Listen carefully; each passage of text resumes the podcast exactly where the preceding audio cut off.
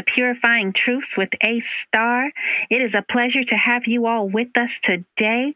Today we have Dr. Dawn Menge with us. For those of you who don't know, you are in for a treat today.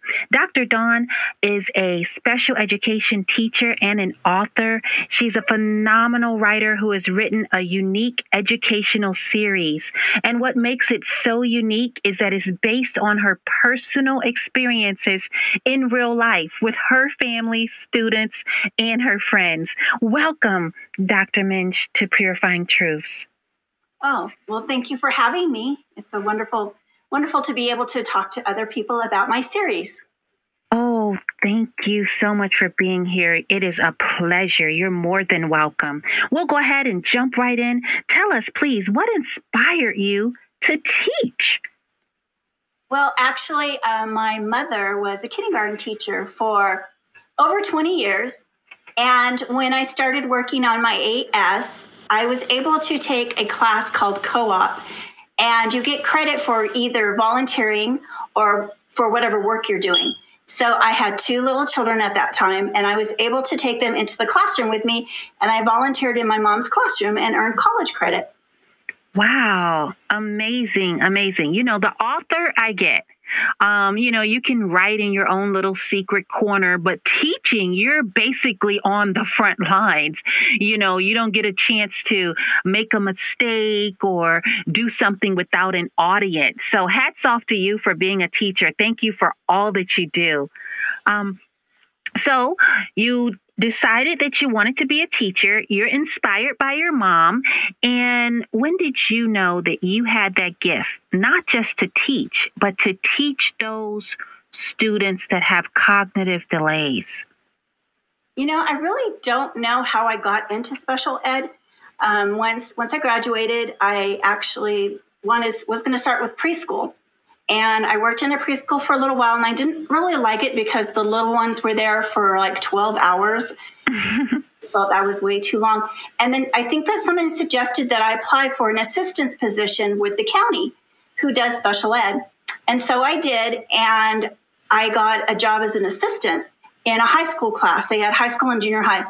And I had an amazing mentor. The teacher was was one of the best ones that we had and she was really helpful in teaching me how to teach our students.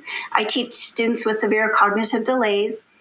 And then I was moved to an elementary class, and that teacher was also um, very amazing. And she was very patient, and she taught me a lot. And then from there, I worked on my bachelor's while I was raising, I had three children at that point, And my husband was a done firefighter, so he was gone a lot. Mm. And so I did my homework like during my lunch break, you know, because when you get home and you have three little kids, you know, mm-hmm. not studying anymore.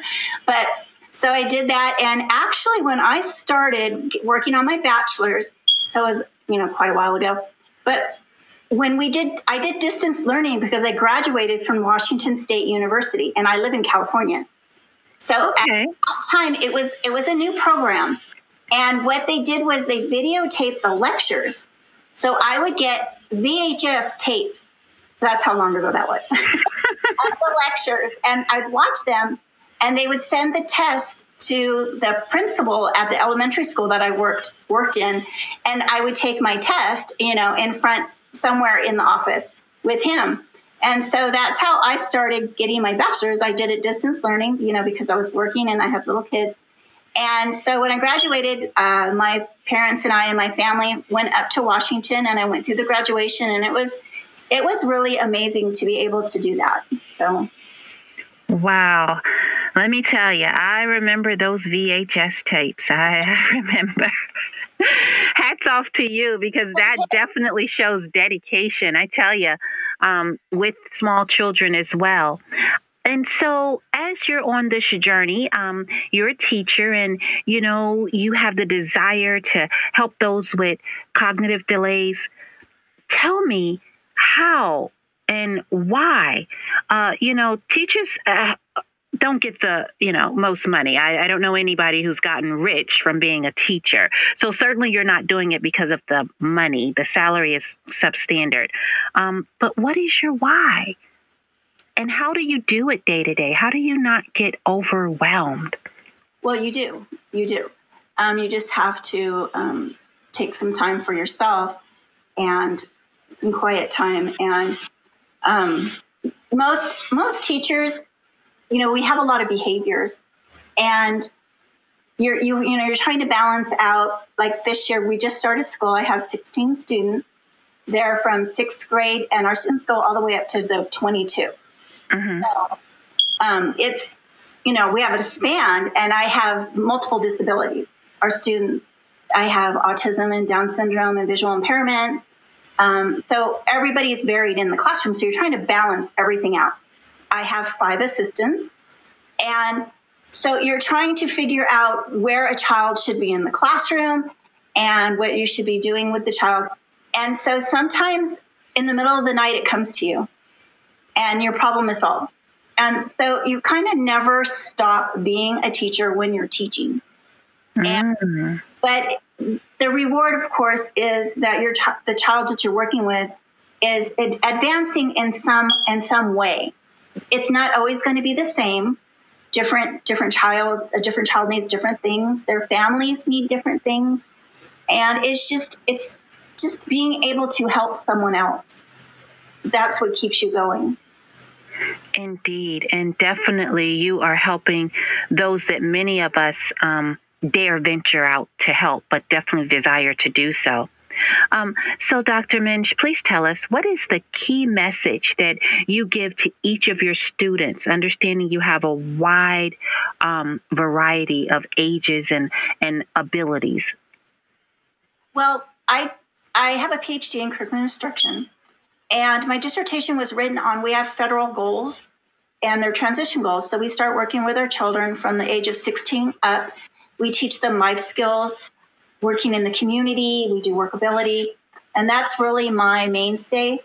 And so I want the students to know that they are valued mm-hmm. and that they can contribute to the community, whether it's the school community, the outside community, or their home. You know, that they that they are valuable. You know, I think that's a very key message, not just for um, students with cognitive delays, but with students and people, all of us um, want to know that we're valuable. And certainly, um, it's important. It's very important. So, thank you for sharing that with your students. Now, uh, of course, being an author, I can't wait to get to this part. Uh, you are the offer of a series, a series. Oh my goodness, I cannot believe a series. Um, the series is the Queen Vernita Educational Series, and you've won numerous awards. I believe the count was 41 international awards. Please tell me what gave you courage in order to be transparent enough to write about your friends, your family, your life?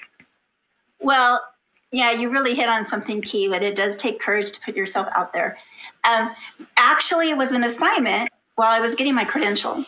It was in a math class. She asked us to write a book, a math book, and a math game. So the original story was actually written about my students.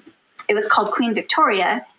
And we used it as a skit, and we traveled to the other elementary schools in the area. And my students would do a, a small skit. We got a grant from Cal Poly and we did that for about three years, I believe. And then I would go back the next day and I would explain to the children that we did the skit for some of the behaviors, some of the disabilities, and kind of introduce the general population, you know, to our students. And we had a wonderful time doing it. It was actually, there was an article put in the Exceptional Parenting magazine a long time ago about what we did. And so I was getting divorced and I wanted to do something for myself. And so I decided to to publish the book. And so I named it after my grandmother, who was an astute businesswoman and a world traveler. And she was the mm. matriarch of our family. And so we became Queen Vernita's visitors. And in the first book, I put in the children from our family, thinking, you know, they they were little at the time, and you know, it's a children's book, and everybody would be, you know, they wouldn't worry about it.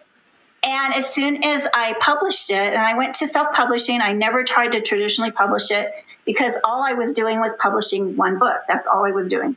Mm-hmm. Um, so I immediately won first place in the EVVY Award, which is a self, it's a publishing company out of Colorado. And I started getting interviews, and we started talking about it. And then everyone is asking me, "Well, what what's your next book? What are you going to do?" And I was like, "I'm not doing anything." That was, you know. So then we decided that the Queen was going to travel around her kingdom, and was going to talk about the different areas because I love to travel. It came from my family, my grandmother, my mother, um, my my father, my parents had a. We live in the mountains, and I grew up in a small town in the in Wright, what's called Wrightwood, in Southern California. And my parents had a sailboat in Oceanside for over like 25 years. So we spent a lot of time down there, and so there was a lot of adventure instilled in me. So we st- decided to do that, and so one book has turned into 13 at this point. My 14th will be out in the next couple of months. And I just got through from a road trip because all of the adventures are based on my real adventures. So I have to go to the place and do everything that's in my book. So it's not just, oh, I get things off the internet and no, you know, we've actually done all of the things. And so that'll probably come out and um, probably after Christmas. Wow, amazing and super exciting. Oh my goodness. You know, it's one thing when you have the imagination and you know you can imagine what it's like to do this or do that or go here and go there but you actually do it and then write about it amazing oh my goodness um, for those of you that have not um, read queen vernita's series it is definitely a must read. Not book one, book two, but all of them. You will not be able to put down. It's something you can share with your children, your grandchildren. Absolutely love it. So, um, you kind of already explained, you didn't even plan for it to be a series, it just kind of evolved. Yeah. Now, did you ever imagine, like in your wildest dreams, that you'd be winning awards? No, because when I started, I I didn't even think about marketing it or anything. It was just okay. You know, it, I, it took all of my bravery to publish it, and I had a lot of support from my coworkers because it, you know we'd worked together for 20 years, and you know we are all good friends. So I had a lot of support from them. In fact, um, when I first started doing interviews, they did the interviews with me. They were characters in my books, and that's one thing that did surprise me is that adults want to be in the book and children's books. Like, why does an adult? But they do, and my, now my books, I put like whole families in a book, and and they really enjoy that. And my books go from pre-K to uh, sixth and seventh grade, and so mm-hmm. the child can grow up with the book. And that is actually something that I've been told a lot is until we had the pandemic, I was the visiting author for our local school district. They do the um, author, and so the students submit their work, and then each grade level, level they publish their books, and then they have an awards thing at the end, and I'm I'm there, and so the families will come and they'll say, "Oh, I have that book and that book. What did you do this year?" And then they'll tell me that you know their child reads my book every night. They're they're wrote they're written in rote, and they all have the same basic style because they have a lot of historical facts, um, science facts, and it's easier to retain the information based on rote. So when sometimes when people get the book, they think, oh, it's not like a storybook, you know? No, it's an educational book. And so that's, and it's based on the days of the week, the months of the year. So every month, the queen has a new friend and it's a new subject. And mm-hmm. then there are mm-hmm. seven facts from that subject. And there's something that I started doing, and I usually add two disabilities in each story. And the main thing I say about that is that the child in the story is living their life. Like one is at the Volcanic National Park and he has a communication device. So he's teaching the queen how to use his communication device.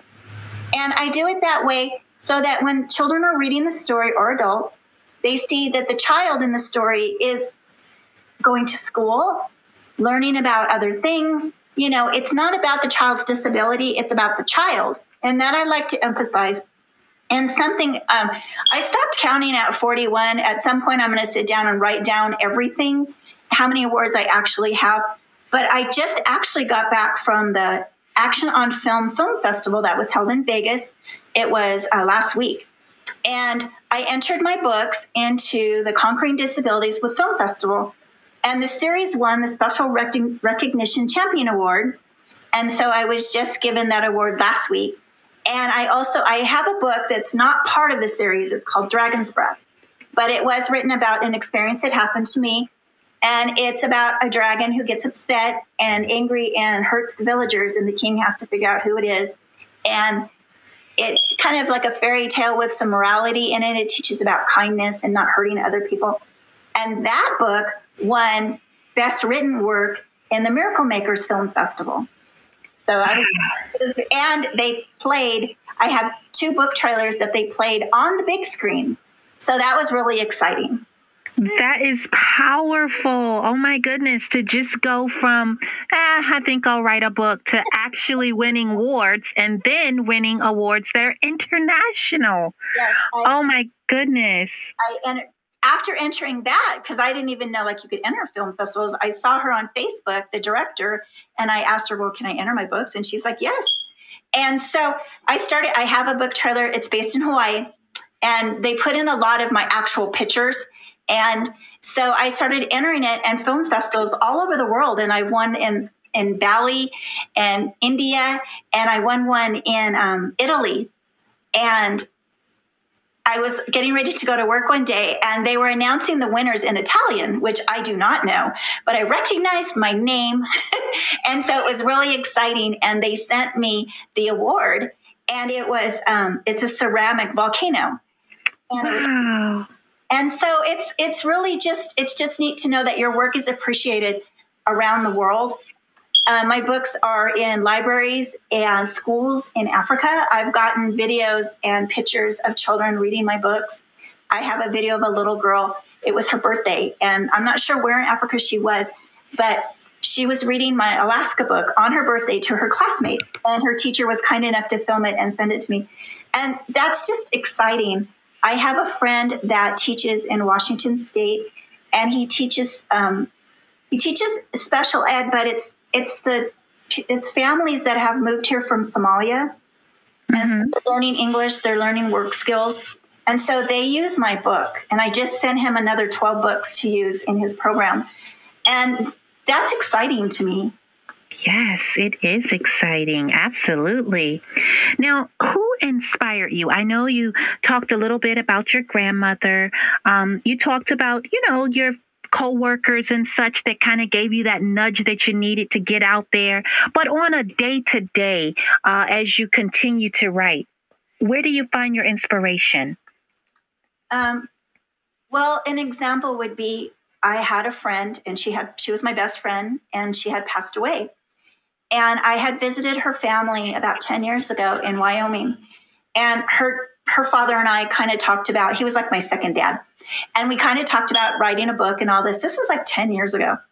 And so he actually contacted me um, during the pandemic and he said, When are we writing the book? And I'm like, Oh, you really want to write the book? Okay.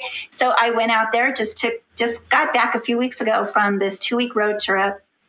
And we went back there and I got pictures of you know the family and got information about the family and they took me around and told me what they do i did not know that moose and elk they their antlers fall off every year and they grow new ones i did not know mm-hmm.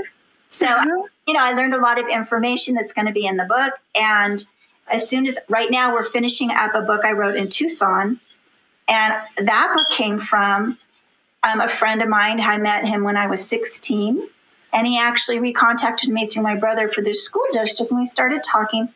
And he lived at that time. He lived in Tucson, so I would attend the book festival in tu- at the Tucson University where he worked, and it would be huge. It, there'd be like ten thousand people there. And then he con- he connected me with uh, this amazing bed and breakfast in Tucson, Hacienda Linda. So mm. we started a book while we, I was going there, and you know, life got in the way, and we didn't finish it. So we just finished it over the pandemic. We're finishing up the, the illustrations, and it's based on the Hacienda Linda, this woman's a bed and breakfast. It's just amazing. And so that's how it just becomes inspiring. It's just someone will ask me, hey, can we write a book about this? Or my tr- family travels a lot together while we are having the pandemic. My children are all in their 30s, and they I have six grandchildren now.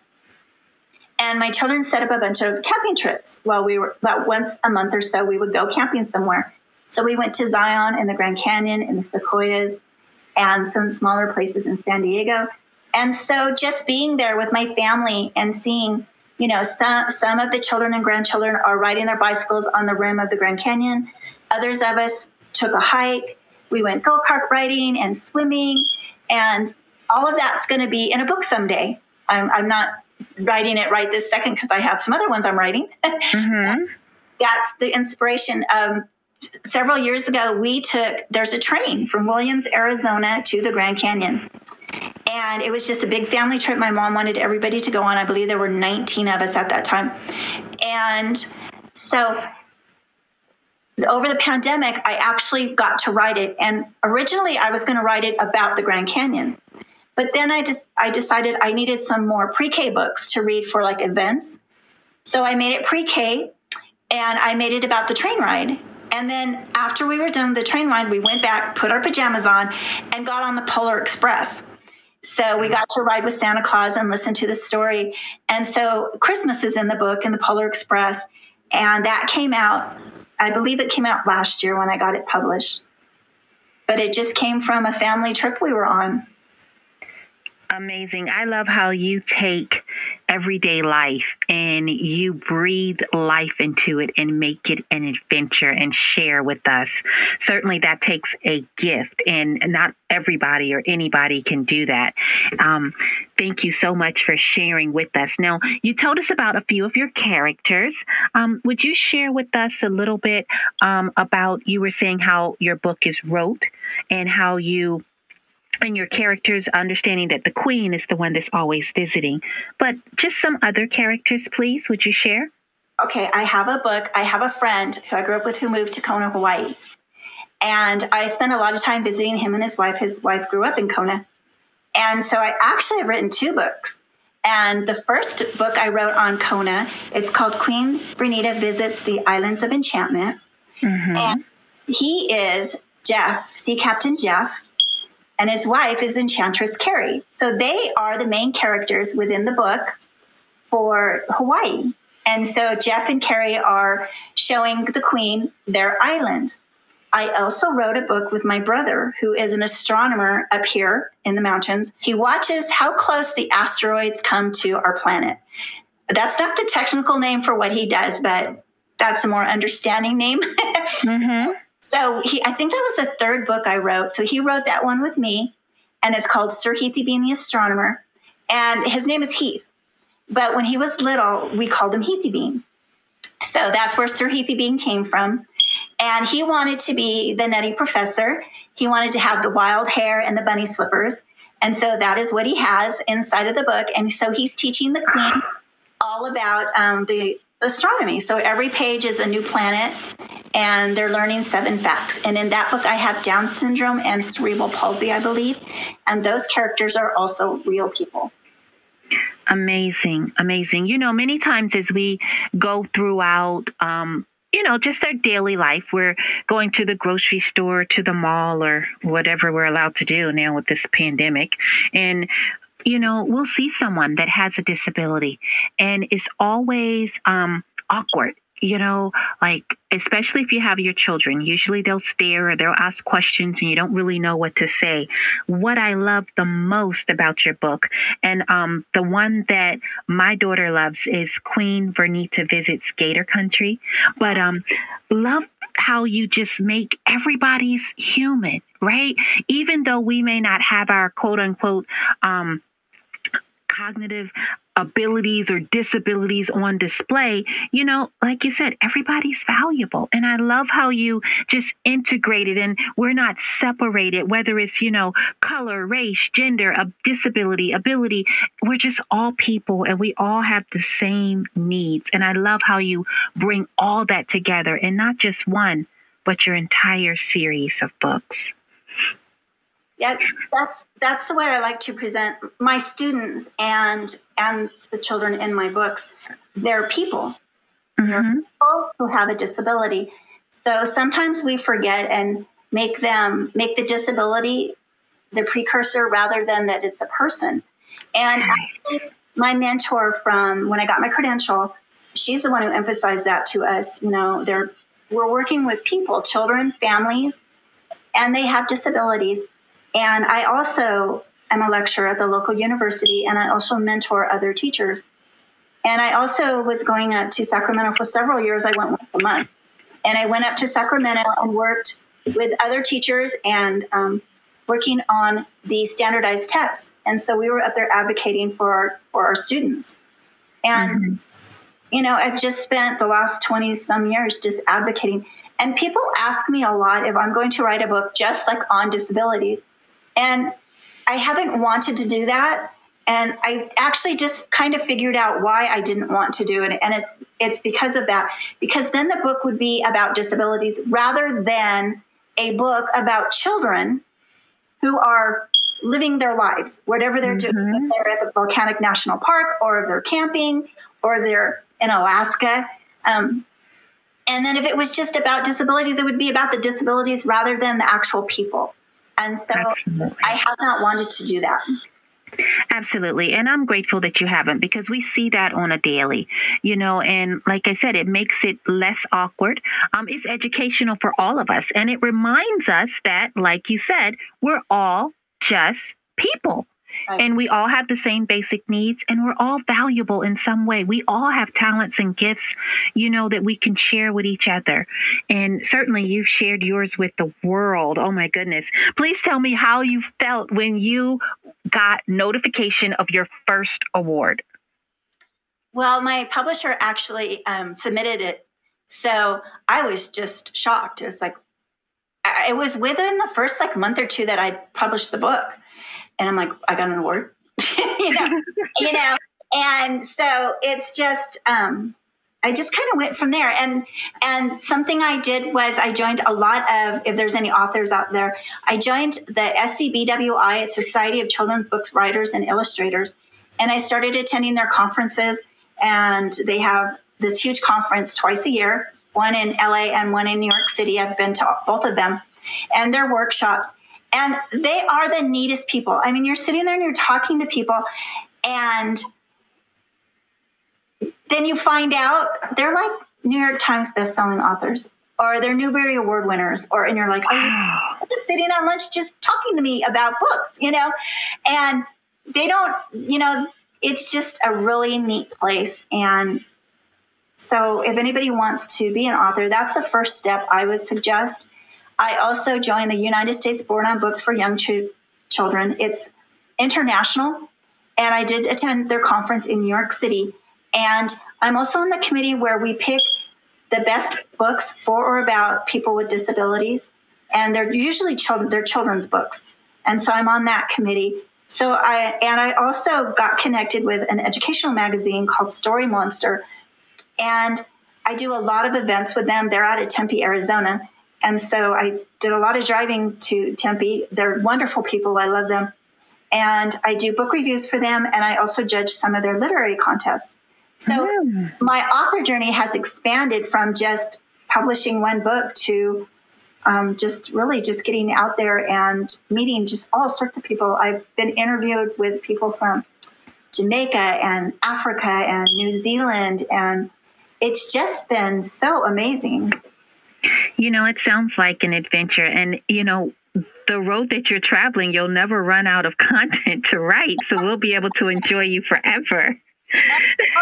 wonderful to hear that your daughter was reading my book because that's one thing that authors don't get to, unless you write a review or you contact the author you don't know who's you know people might buy your book and they might put it on a shelf and not read it and you do not know if they liked your book what did they get out of it and so we, if you could send me a picture of her that that would be great you know tell or telling me what she liked about the book the new orleans one i went there for my birthday and it was pour either pouring rain or it was very hot and we stayed in the garden district mm-hmm. and took, every day we took the trolley down to the main part, the French Quarter, and it was just amazing. And we went into the bayou twice.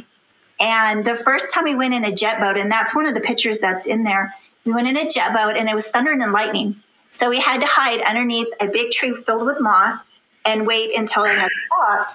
And the guide took took, there was like six of us on there, and he took us on. He stopped like on top of just like this mound of grass, and he gets out and he starts making this really weird noise, and we're like, "What is he doing?" and then all of a sudden, like you see in the movies, you see those big eyes that come up out of the water. They Oh, were yeah. they did that. They came up. So then there's these alligators, and he starts feeding them, and they come within, I'm going to say two feet of him, and I was just a foot, maybe a foot from him inside the boat. So it was it was up close, and it was amazing. And then he takes out this baby alligator and hands it to us. And so I'm holding this baby alligator and I'm petting its stomach, you know. And when I posted the picture, um, someone says, Well, you know, they bite. And I'm like, Oh, I didn't even think about him biting me when I was holding him. you know, it was just like, wow, you know, it was really amazing. Yes. And if you read the Conquer one, I had I like to play contests, and so I we had taken my family to Oahu, and I wanted to go swimming in a shark cage. So we drove to the North Shore, all of us, and we went out in a boat about ten miles out. They put this huge cage into the water, like you see in the movies, Mm-hmm. a huge cage in the water. So we went we went into the cage. I went in with the boys um, on the, the first time, and my older daughter was standing outside the boat, and she was feeding the sharks to bring them. So she saw a different view of the sharks than we did. Hmm. So she wouldn't get into the cage after that. She was really scared because she saw the part where they were eating the food. but it was just amazing. And so that's in there. So uh, almost everything in my book we have done. That is amazing, amazing. Tell us, please, what is next for you, Dr. Minch? Well, like I said, my Tucson book should be out um, hopefully by Christmas. And after that, I'm starting the one on Wyoming, and that will take me a little while to do. And I'm going to keep entering the film festivals, and hopefully, hopefully, we will start being able to do some in-person book book events. People are starting to do them, so maybe I'll get to start doing some of those. And going back to work Monday morning, my students are coming, so that will keep me busy. Yes, yes, it is that time. Now, where can the audience purchase your books? I have a website, Dr. Dawn Menge. My Facebook is Dawn Menge One. And if you go into my Facebook, if you each book has an album. If you go into the album, you can see the actual pictures of the trips because my illustrator takes actual pictures and turns them into an illustration. Mm-hmm. I have a Instagram, Dawn Menge, and a Twitter, Queen Vernita, and my publisher is Rushmore Press. All right. Wonderful, wonderful. And so, um, I'd like to thank you so very much for joining us uh, here on Purifying Truths, for sharing the gems with us. Not only are you a teacher and an author, which is more than some of us uh, have achieved or conquered, but you are pouring back into our community and teaching that everybody's valuable. I mean, that's the lesson that I got today. No matter what else is going on, you too are valuable. And that aligns with, of course, what I um, stand for and believe in that, you know, we're all stars and we have to shine bright. And you are definitely shining bright. Oh, thank you. Oh, you're more than welcome. And so, um, as far as just one, just one more thing, as far as your website, are we able to purchase from there as well? Yeah, there, there are links, but not all of my books are on there yet. So the best bet is to go to Amazon, Amazon. Google, Google my name, hmm uh, or they're on, they're on Walmart and Target and Barnes and Noble. You can just Google the book or my name, and then it'll, it'll show you where it's available. Or I if, if you want an author signed copy, you can contact me on Facebook, and I will send you an author signed copy. They're available in ebooks and audiobook too. Oh, amazing, amazing. Okay, well, I didn't know about the E and the audio, but I did know they weren't all on your site, and I wanted to make sure that the audience knew that they could get them on Amazon as well, because that's where I purchased mine from. So there you have it. Get the books, people. It will be a must read. You'll continue, it'll just draw you in. You'll continue to want to read the next and the next and the next. And it's not just some fantasy. As you heard today, it's real life. Once again, thank you so much for joining Purifying Truths. Thank you for having me. You're more than welcome. My pleasure. Bye.